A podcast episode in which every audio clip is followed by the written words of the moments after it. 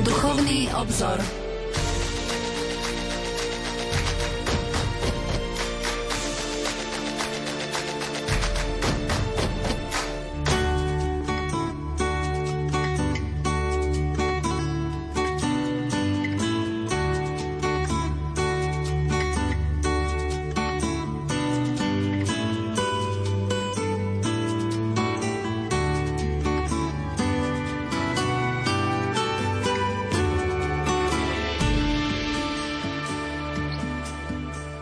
Požehnaný útorkový večer, milí poslucháči. Vitajte pri počúvaní relácie Duchovný obzor.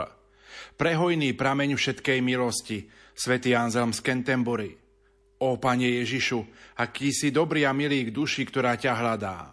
Ježišu, osloboditeľ zajatých, záchranca blúdiacich nádej vyhnaných, posila preťažených, Ty náruč pre ustráchané srdcia, Ty slastná útecha a sladké osvieženie duše, ktorá sa v pote a slzách ponáhla k Tebe. Ty Vavrín víťazov, Ty jediná odplatá radosť nebeských bytostí, prehojný prameň všetkej milosti, Ty do neba sa tiahnúca ratolesť najvyššieho Boha. Najvyšší Bože, nech ťa chváli všetko na nebi i na zemi, lebo si veľký a Tvoje meno je sveté. O nepominutelná koruna vznešeného Boha, najžiarivejší jas väčšného svetla, život, čo oživuje každý život. Svetlo, čo osvetľuje každé svetlo a skvie sa väčšným jagotom, ktorý sa spred trónu Tvojej boskej velebnosti rozlieva do miliónov svetiel od úsvitu vekov. Milí poslucháči, vitajte pri počúvaní relácie Duchovný obzor. V dnešnom vydaní sa bližšie pozrieme na sveté tajomstvo pokánia, spovede podľa tradície byzantského obradu. Priblížime to vieroučným letákom Pittsburghskej metropólie. Naším hostom bude Jan Krupa, kolega z náboženskej redakcie a riaditeľ neziskovej organizácie Pralumen. Pokojný dobrý večer a ničím nerušené počúvanie vám zo štúdia Rádia Lumen Prajú. Majster zvuku Pavol Horňák, hudobná redaktorka Diana Rauchová a moderátor Pavol Jurčaga. Nech sa vám príjemne počúva.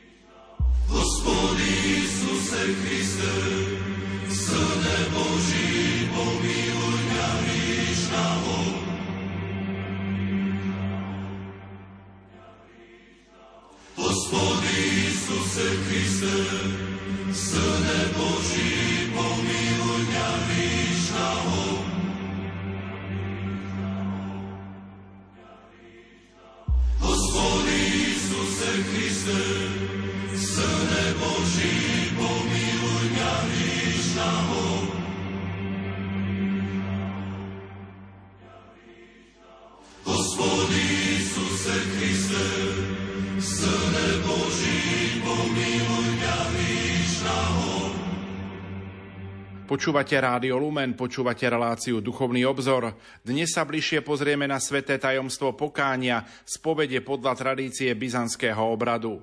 Najskôr začneme vieroučným letákom Pittsburghskej metropólie. Pána Spasiteľ Ježiš Kristus poveril svoju cirkev, aby v jeho mene všetkým národom kázala pokánie na odpustenie hriechov. Keďže si neželá, aby niekto zahynul, ale aby sa všetci dali na pokánie, Náš pán obdaril cirkev mocou odpúšťať hriechy, keď ustanovil sveté tajomstvo pokánia, ktoré je známe ako svetá spoveď, teda význanie hriechov. Sveté tajomstvo pokánia je sviatosť, ktorú Ježiš Kristus ustanovil na to, aby sa v jeho mene odpustili kajúcemu hriešníkovi všetky hriechy spáchané po krste.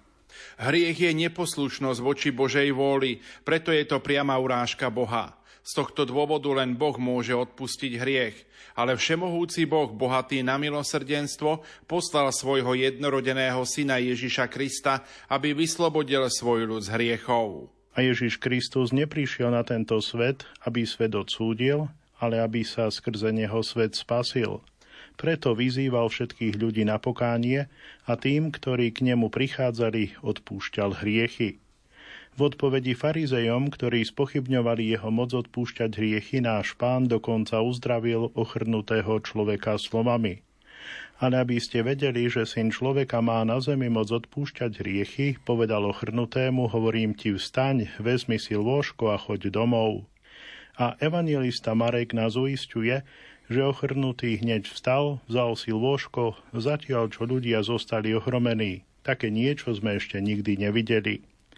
A tak ten, kto neverí, že Ježiš Kristus ako spasiteľ sveta má moc odpúšťať hriechy, nemôže byť pravým kresťanom, pretože neverí v poslanie Božieho Syna spasiť ľudí z ich hriechov.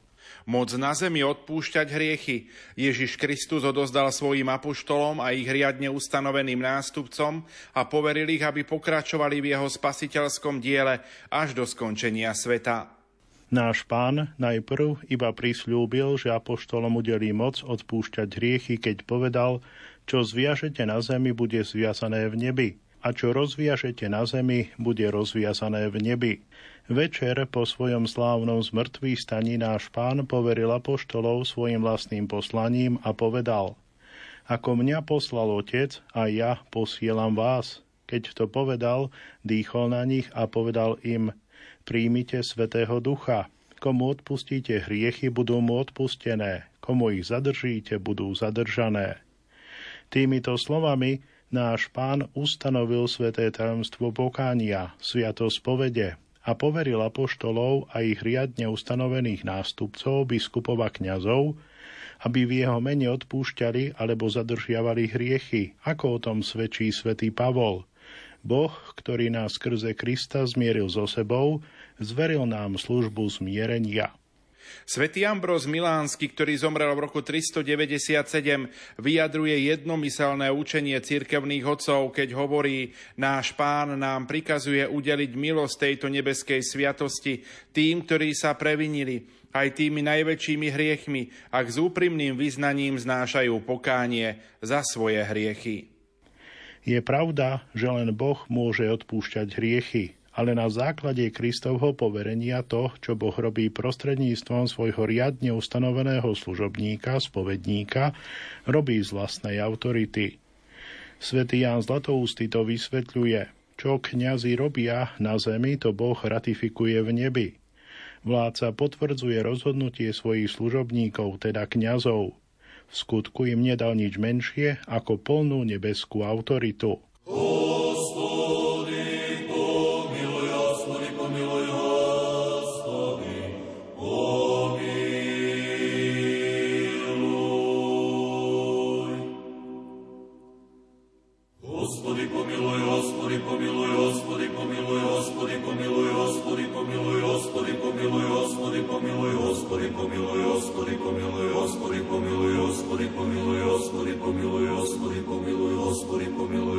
Hospode pomiluj, Hospode pomiluj, Hospode pomiluj, Hospode pomiluj, Hospode pomiluj, Hospode pomiluj, Hospode pomiluj, Hospode pomiluj, Hospode pomiluj, Hospode pomiluj, Hospode pomiluj, Hospode pomiluj, Hospode pomiluj, Hospode pomiluj, Hospode pomiluj, Hospode pomiluj, Hospode pomiluj, Hospode pomiluj, Hospody pomiluj, Hospody pomiluj, Hospody pomiluj, Hospody pomiluj, Hospody pomiluj, Hospody pomiluj, Hospody pomiluj, Hospody pomiluj, Hospody pomiluj, Hospody pomiluj, Hospody pomiluj, Hospody pomiluj, Hospody pomiluj, Hospody pomiluj, Hospody pomiluj.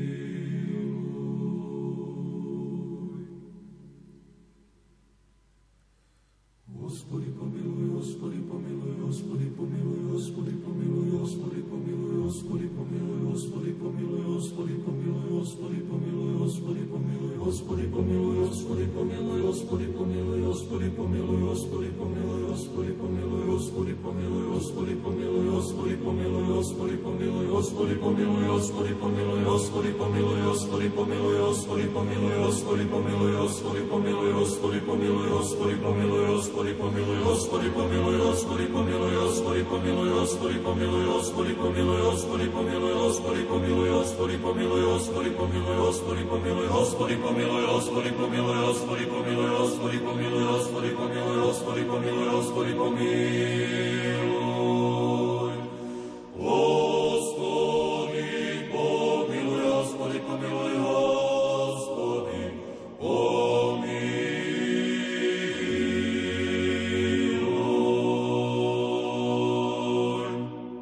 Praktizovanie pokánia a odpúšťanie hriechov bolo v cirkvi trvalou vierou podľa slov svätého evangelistu Jána. Ak vyznávame svoje hriechy, on je verný a spravodlivý, odpustí nám hriechy a očistí nás od každej neprávosti. Už na konci prvého storočia Didache, okolo roku 96, napomína hriešnikov. Vyznávajte hriechy v chráme a nechoďte na eucharistickú modlitbu so zlým svedomím, to je cesta života. Podobný príkaz je uvedený v tzv. Barnabášovom liste napísanom pred rokom 132. Vyznávajte sa zo svojich hriechov a nechoďte na modlitbu, teda do chrámu, so zlým svedomím. A svätý Polikarp zo Smyrny, napomínajúc povedníkov, hovorí, buďte súcitní a milosrdní voči tým, ktorí zablúdili, vediac, že všetci sme pod dlhom hriechu a potrebujeme odpustenie. O vysluhovaní spovede v cirkvi jasne svedčí svätý Cyprián, ktorý zomrel v roku 258, ktorý zdôrazňuje Nech každý vyzná svoje hriechy, pokým je ešte na tomto svete, pokým jeho vyznanie ešte môže byť vypočuté, pokým odpustenie hriechov, ktorému udelil kňaz, je ešte priateľné pre Boha. Z týchto a mnohých ďalších svedectiev jasne vidíme, že cirkev nielen hlásala pokánie na odpustenie hriechov, ale to, čo hlásala, aj praktizovala vysluhovaním svetého tajomstva pokánia. Podľa slov svätého Ambróza, ak chceš byť ospravodlivený, vyznaj svoje hriechy. Ustanovením tajomstva pokánia náš pán ponechal zodpovednosť za to, či hriechy odpustiť alebo zadržať na spovedníkovi. Takéto rozhodnutie si vyžaduje, aby kajúcnik uznal, teda vyznal svoje hriechy, pretože spovedník nie je schopný čítať tajomstva ľudského srdca. Od kajúcníka sa tiež vyžaduje pokorné vyznanie hriechov, aby prejavil ľútosť nad svojimi hriechmi, skrúšenosť srdca a pevné rozhodnutie už nehrešiť. Význanie hriechov je také dôležité, že tajomstvo pokánia sa obvykle nazýva spoveď. Slovo spoveď je odvodené od cirkevnoslovanského slova ispovídaty, teda vyznávať. Obrad tajomstva pokánia, rovnako ako obrad ostatných sviatostí, prešiel dlhým vývojom, prvých storočiach existovali dva druhy pokánia, verejné a súkromné. Verejná spoveď sa robila otvorene pred celým zhromaždením a vyžadovala sa v prípade verejných hriechov, najmä vraždy, cudzolostva a odpadnutia od viery. Postupom času počet verejných hriechov narastal. Súkromné alebo tzv. skryté hriechy sa vyznávali súkromne iba biskupovi alebo kňazovi. Verejná spoveď začala upadať v priebehu 4. storočia. Už svätý Bazil Veľký uviedol, význanie hriechov sa má robiť pred tými, ktorých môžu uzdraviť, teda pred kňazmi. Bol to však konštantinopolský arcibiskup Nektários, ktorý zrušil verejnú spoveď, hoci na niektorých miestach táto prax pokračovala, ale len na báze dobrovoľnosti. Na západe zrušil verejnú spoveď pápež svätý Lev Veľký, ktorý nariadil, že stačí prejaviť svoje hriechy, dokonca aj verejné, tajným význaním iba kňazovi. Tajomstvo pokánia alebo spovede je bežný spôsob, ako dosiahnuť odpustenie hriechov spáchaných po krste. Od kajúcnika sa vyžaduje úprimné a úplné vyznanie hriechov, úprimná ľútosť nad spáchanými hriechmi, spečatená pevným rozhodnutím viac nehrešiť a ochota zados učiniť za spáchané hriechy podľa postoja mýtnika Zacheja. Pane, polovicu svojho majetku dám chudobným a ak som niekoho oklamal, vrátim štvornásobne. Aby sme mohli úprimne vyznať všetky svoje hriechy, musíme najprv vstúpiť do seba, ako to urobil marnotratný syn v Evanieliu a úprimne vyznať, priznať, že sme skutočne urazili nášho milujúceho a milosrdného Boha. Až potom budeme môcť vo svojom srdci pocítiť úprimnú ľútosť nad všetkými našimi hriechmi, ktorá nás povedie k pravému pokániu a náprave nášho života. To sa dá dosiahnuť len prostredníctvom dobrého spytovania svedomia pred pristúpením k spovedi. Podstatnou súčasťou pokánia je ľútosť nad našimi hriechmi, pretože bez úprimnej ľútosti nad tým, že sme urazili nášho milujúceho Boha a bez rozhodného odmietnutia spáchaných hriechov nebude udelené žiadne odpustenie ani rozrešenie.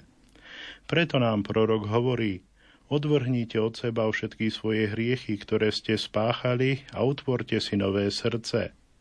A podľa učenia svätého Pavla len úprimná ľútosť nášho srdca, nazývaná zármutok podľa Božej vôle, nám zabezpečí práve pokánie na trvalú spásu. Už Dávid bol presvedčený, Bože, Ty nepohrdáš srdcom skrúšeným a poníženým. Po svojom návrate márnotratný syn pokorne vyznal, Oče, zhrešil som proti nebu i voči Tebe, už nie som hoden volať sa Tvojim synom. A otec nielenže s radosťou prijal svojho syna späť, ale aj prikázal svojim sluhom, rýchlo prineste najlepšie šaty a oblečte ho, dajte mu prsten na ruku a obuv na nohy. Inými slovami, vrátil mu všetky výsady syna. Rovnako aj náš nebeský Otec prijíma s radosťou každého kajúcného hriešníka, keď sa k nemu vráti a úprimne prizná svoje zlé skutky. Boh tiež obnovuje kajúcemu hriešníkovi všetky výsady syna.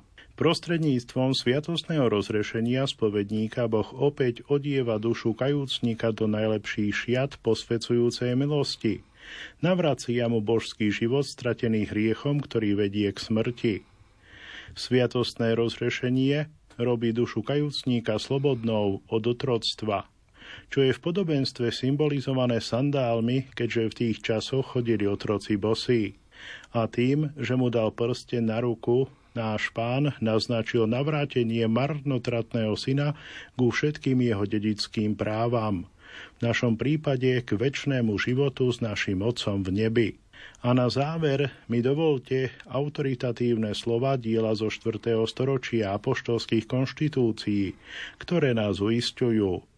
Boh nie len, že prijíma späť kajúcných hriešníkov, ale navracia im ich pôvodnú dôstojnosť Božích detí. My si v tejto chvíli opäť zahráme a po pesničke budeme v našom rozprávaní pokračovať. Sviatý.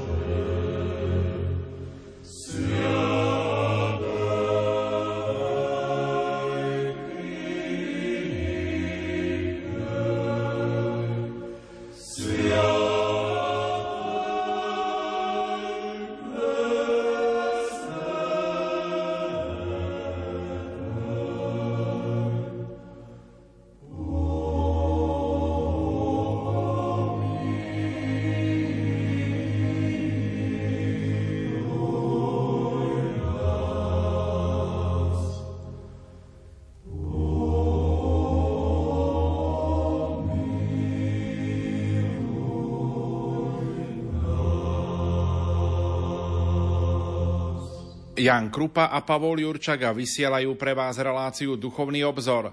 V nasledujúcom stupe sa pozrieme na sveté tajomstvo spovede z perspektívy ukrajinského grécko-katolického katechizmu Kristus naša pascha. V dôsledku pádu našich prarodičov sa ľudská vôľa oslabila Oslabila sa aj schopnosť rozpoznávať a vyberať si dobro. Vo vzťahu k Bohu a blížnemu a v postoji k sebe samému a svojmu okoliu sa ľudské osoby začali riadiť nie láskou a sebadarovaním, ale egoistickým využívaním toho druhého na osobný konzumný prospech. Dôsledkom pádu je strata celistvosti každého človeka. Prejavuje sa to fyzickým a duchovným utrpením, chorobou a smrťou. Kristus prišiel na svet, aby uzdravil a zachránil ľudský rod, aby obnovil celistvosť, ktorú ľudia stratili. Kristus, uzdravovateľ ľudských duší a tiel, počas svojho pozemského života odpúšťal hriechy a uzdravoval chorých. Po svojom na nebo vstúpení v tom pokračuje vo svojej cirkvi mocou Svetého Ducha – vo svetých tajomstvách pokánia a svetého pomazania chorých. Sveté tajomstvo pokánia alebo spovede je úžasným prejavom Božej lásky a milosrdenstva voči nám hriešnikom. Je to preto, lebo Pán nás neodmietá neodvracia sa od nás, keď po obmytí hriechov v krste a obdarení Božou milosťou znovu zhrešíme zo zlomyselnosti alebo slabosti. Pán skutočne čaká na naše pokánie – Odpúšťa nám, ak sa kajáme a vyznávame svoje hriechy. Slávením svätého tajomstva pokánia církev uskutočňuje pánové slova apoštolom. Príjmite svätého ducha. Komu odpustíte hriechy, budú mu odpustené. Komu ich zadržíte, budú zadržané. Každý kňaz pokračuje v apoštolskej službe slávením tajomstva pokánia, keď rozrešuje veriacich a zmieruje ich s církvou. Kňaz vyslovuje modlitbu rozrešenia, uvoľnenia z otrostva hriechu a každý kajúcnik tým dostáva Kristovo odpustenie. Povolanie kresťana, aby mal účasť na Kristovom živote a podielal sa na jeho poslaní, si vyžaduje neprestajné úsilie v duchovnom zápase s vášňami a hriechmi. Ako čítame, v liste Efezanom, lebo nás nečaká zápas s krvou a telom, ale s kniežatstvami a mocnosťami, s vládcami tohto temného sveta, so zloduchmi v nebeských sférach. Duchovný zápas kresťana sa začína verejným zrieknutím sa diabla a pripojením sa ku Kristovi vo svetom tajomstve krstu. Následne sa posilňovanie kresťana v jeho duchovnom raste realizuje prostredníctvom účasti na svetých tajomstvách pokánia a Eucharistie. V duchovnom zápase kresťan nie je ponechaný sám na seba. Naopak, z moci Svetého Ducha kresťan koná spolu s Kristom v materskej starostlivosti cirkvy. Hoci sme povolaní postupne rásť k miere plného Kristovho veku, pre ľudskú slabosť často blúdime, strácame nádej v Božiu lásku alebo dobrovoľne a vedome spolupracujeme so silami zla. Napriek tomu Boh sa neodvracia od osoby, ktorá zrešila. Naopak, vo svojej láske a milosrdenstve dáva možnosť konať pokánie. To znamená vrátiť sa k životu, ktorý pramení z krstu. Preto si spomeň, odkiaľ si padol, rob pokánie a konaj ako prv. Kajať sa znamená spoznať a vyznať svoje hriechy a zrieknúť sa hriechu.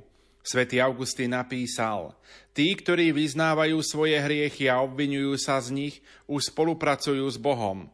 Boh obvinuje vaše hriechy a ak ich aj vy obvinujete, ste spojení s Bohom. A keď sa vám začnú vaše vlastné skutky nepáčiť, od tej chvíle sa začínajú vaše dobré skutky, pretože nachádzate vinu na svojich zlých skutkoch. Vyznanie zlých skutkov je začiatkom dobrých skutkov. Konáte pravdu a prichádzate k svetlu. Pri trvalom pokáni nejde o to, aby sa človek sústredil na svoje chyby a previnenia. Trvalé pokánie je predovšetkým o objavení Božej lásky. Vo svetle Božej lásky si uvedomujeme, do akej miery nás hriech oddeluje od Boha a bráni nám zostať v jeho láske. Ukrajinský grécko-katolícky metropolita Andrej Šeptický učil, ten, kto hreší, koná tak preto, lebo si neváži hodnotu a dôležitosť Božej milosti. Aby sme niekoho priviedli k pokániu, musíme mu predovšetkým jasne a zásadne ukázať veľkosť Božieho daru, ktorý stratil ťažkým hriechom.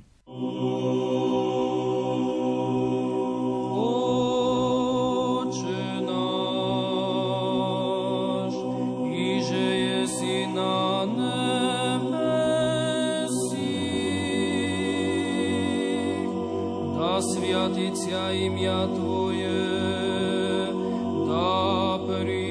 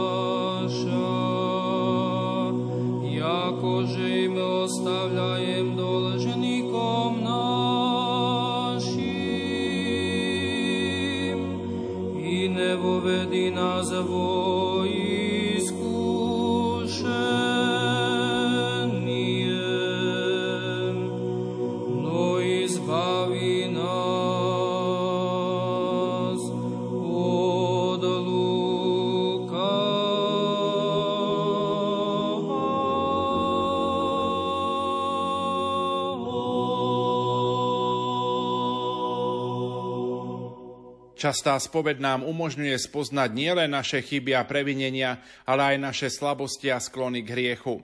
Prostredníctvo milosti tajomstva pokánia kresťan premáha hriechy a sklony k hriechu. Táto milosť zároveň pozdvihuje kresťana po páde a posilňuje ho v čnostiach. Ovocím pokánia sú dobré skutky, almužná čistota srdca a obetavá láska. Darom tajomstva pokánia je odpustenie od Boha a zmierenie s ním. Ako čítame v liste Kolosanom, zdávajte vďaky Otcovi, ktorý vás urobil súcimi mať účasť na podiele svetých vo svetle. On nás vytrhol z moci tmy a preniesol do kráľovstva svojho milovaného syna, ktorom máme vykúpenie a odpustenie hriechov. Spoveď sa vykonáva pred kňazom, ktorý je svetkom hriešnikovej ľútosti a sprostredkovateľom Božieho odpustenia.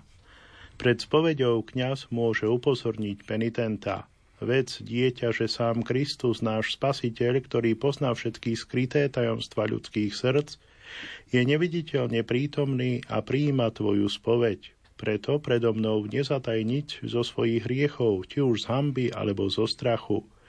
Daj si pozor, aby si, keď si prišlo po uzdravenie, neodišlo neuzdravené. Kňaz zároveň pomáha kajúcnikom spoznať stav ich duše, posilňuje ich vieru v Boží odpustenie, ponúka duchovné rady, určuje vhodný duchovný liek, čiže pokánie a dáva rozrešenie. Čo sa týka obsahu kajúcnikovej spovede, kňaz je povinný zachovávať najprísnejšiu mlčanlivosť, a to aj po kajúcnikovej smrti. Príprava na spoveď si vyžaduje nábožné spytovanie svedomia. To spočíva v porovnávaní nášho života s Božími prikázaniami, cirkevnými predpismi a evanieliovými blahoslavenstvami. Metropolita Andrej Šeptický učí. Dobrá spoveď si vyžaduje možno dlhšiu prípravu. Pred svetou spovedou by sme mali v modlitbe prosiť Boha o dar pokánia, dar úprimných slz. Možno je dokonca potrebné sa postiť, keďže viete, čo povedal Ježiš Kristus. Tento druh nemožno vyhnať ničím, iba modlitbou a pôstom. Existujú hriechy, ktoré nemožno vyhnať z duše bez pôstu, bez modlitby. Dôležitou podmienkou pre spoveď je úprimná ľútosť, túžba zmeniť svoj život. To znamená mať ľútosť alebo zármutok nad hriechmi a predsavzatie k náprave. Úprimná ľútosť znamená predovšetkým uvedomiť si, že človek je hriešnik, ktorý potrebuje Božie odpustenie – a vidie, že jeho hriechy spôsobili odvrátenie sa od Boha a odmietnutie jeho lásky. Dôležitou náležitosťou spovede je aj zmierenie s blížnym, ako sme vyzývaní v Matúšovom evanieliu. Keď prinášaš dar na oltár a tam si spomenieš, že tvoj brat má niečo proti tebe, nechaj svoj dar tam pred oltárom. A choď sa najprv zmieriť so svojim bratom, až potom príď a obetuj svoj dar. Keď kajúcnik pristúpi k spovedi, od kniaza dostane požehnanie na jej vykonanie. Kajúcnik sa prežehná, následne úprimne vyzná všetky hriechy spáchané od poslednej spovede a dostane usmernenie od spovedníka, ako aj určené pokánie. Kňaz potom vysloví rozhrešenie hriechov.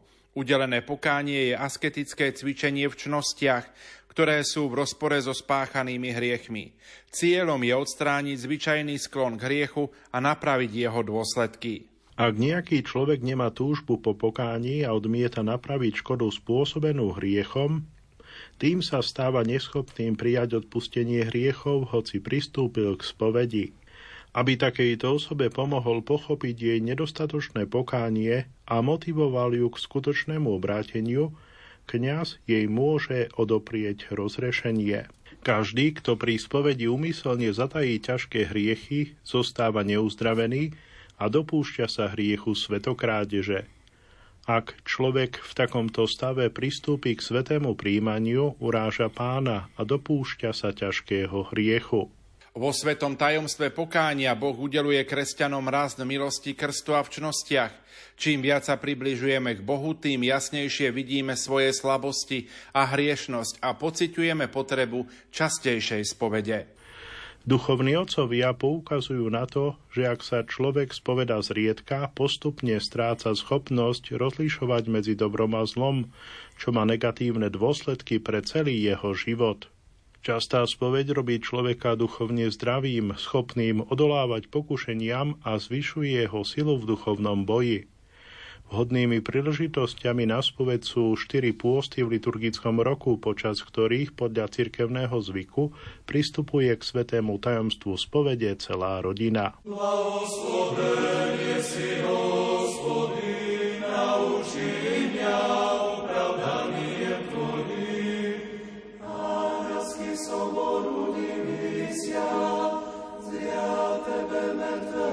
Smetnujú, že spase kri pozrazorivša, i so soboju Adama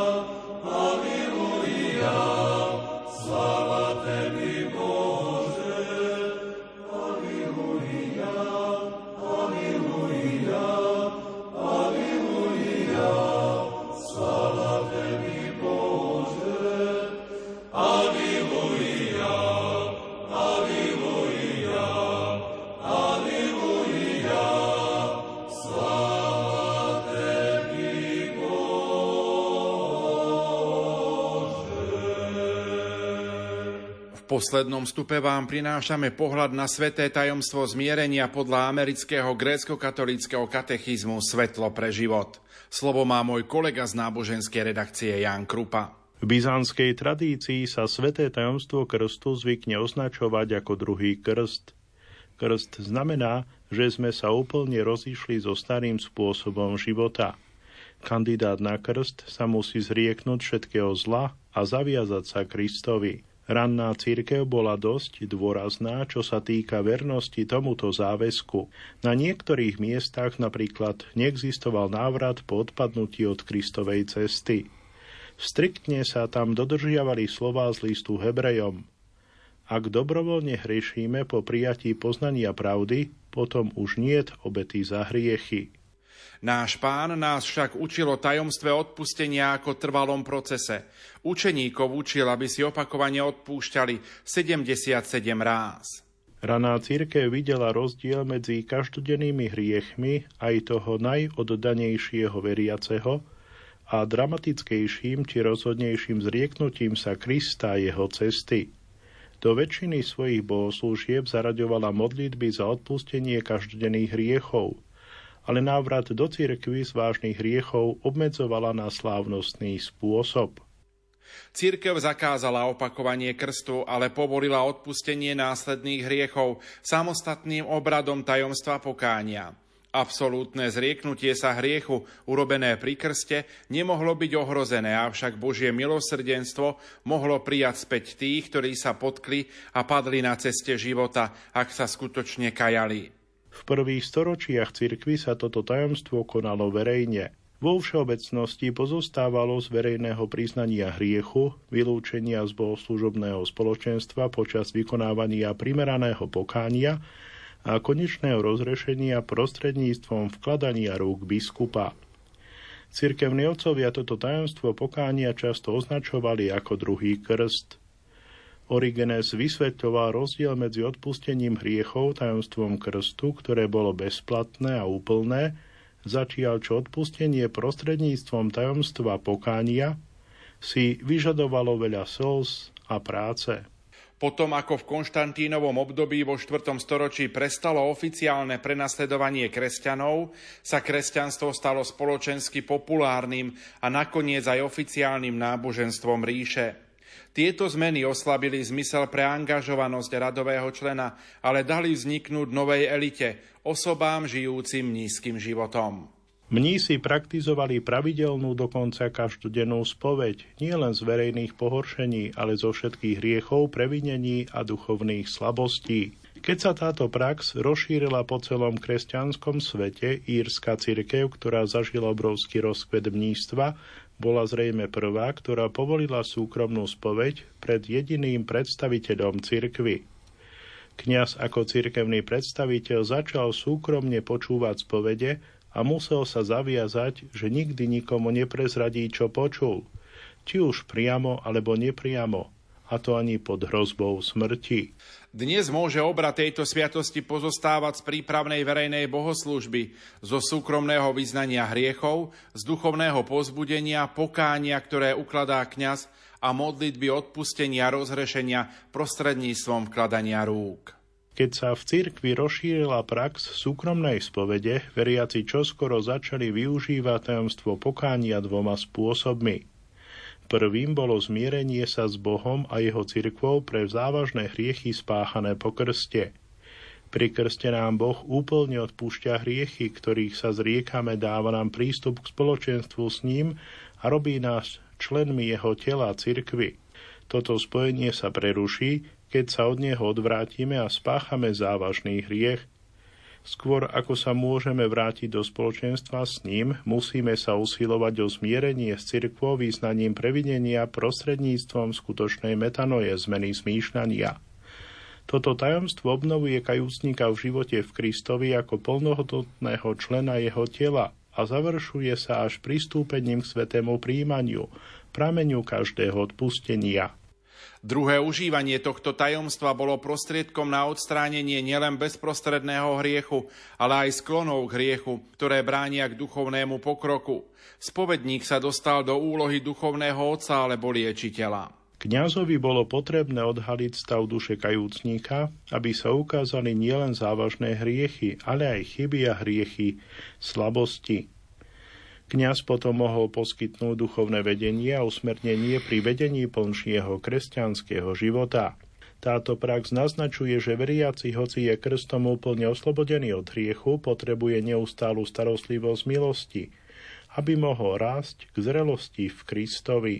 Krst nás iniciuje do celoživotnej reality života v Bohu ako jeho adoptívne deti. Svoj krstný záväzok prežívame denne, kedykoľvek sa odvraciame od toho, čo je zlé a konáme to, čo je správne. Dozrievanie v učení sa vyberať si dobro je výstižným opisom kresťanskej cesty. Gregor z Nisi píše, ľudská dokonalosť spočíva práve v tomto, v neustálom raste v dobré. To, že sme si vybrali správnu cestu života, neodstraňuje zakopnutia a chyby – Účasť na tajomstve pokánia nám umožňuje neustále prispôsobovať svoj pohľad správnej ceste, keď kráčame k osvieteniu a plnosti života. Obe tieto možnosti sú stále k dispozícii, ale používajú sa zriedkavejšie než v minulosti. Dôvodom môže byť menší zmysel pre hriech, väčšie to z individualizmu alebo zlé skúsenosti so sviatosťou buď z hamby alebo z necitlivého spovedníka. Napriek tomu je stálym poslaním cirkvi hlásať a podporovať pokánie a odpustenie. V skutku cirkev nikdy nezlyhala vo volaní ľudí od hriechov k obráteniu a slávením pokánia ukazovala Kristovo víťazstvo nad hriechom. Bože.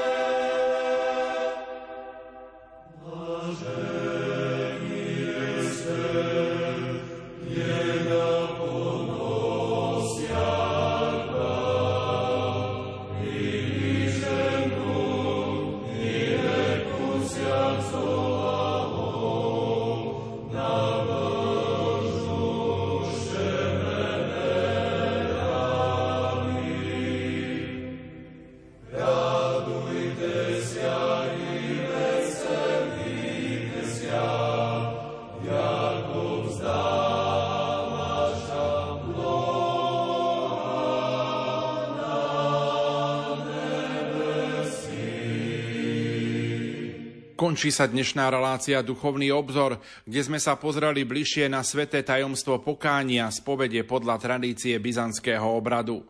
Naším hostom bol kolega z náboženskej redakcie a riaditeľ neziskovej organizácie Prelumen Ján Krupa. Za pozornosť vám tejto chvíli ďakujú majster zvuku Pavol Horňák, hudobná redaktorka Diana Rauchová a moderátor Pavol Jurčaga. Do počutia. Blahosloví.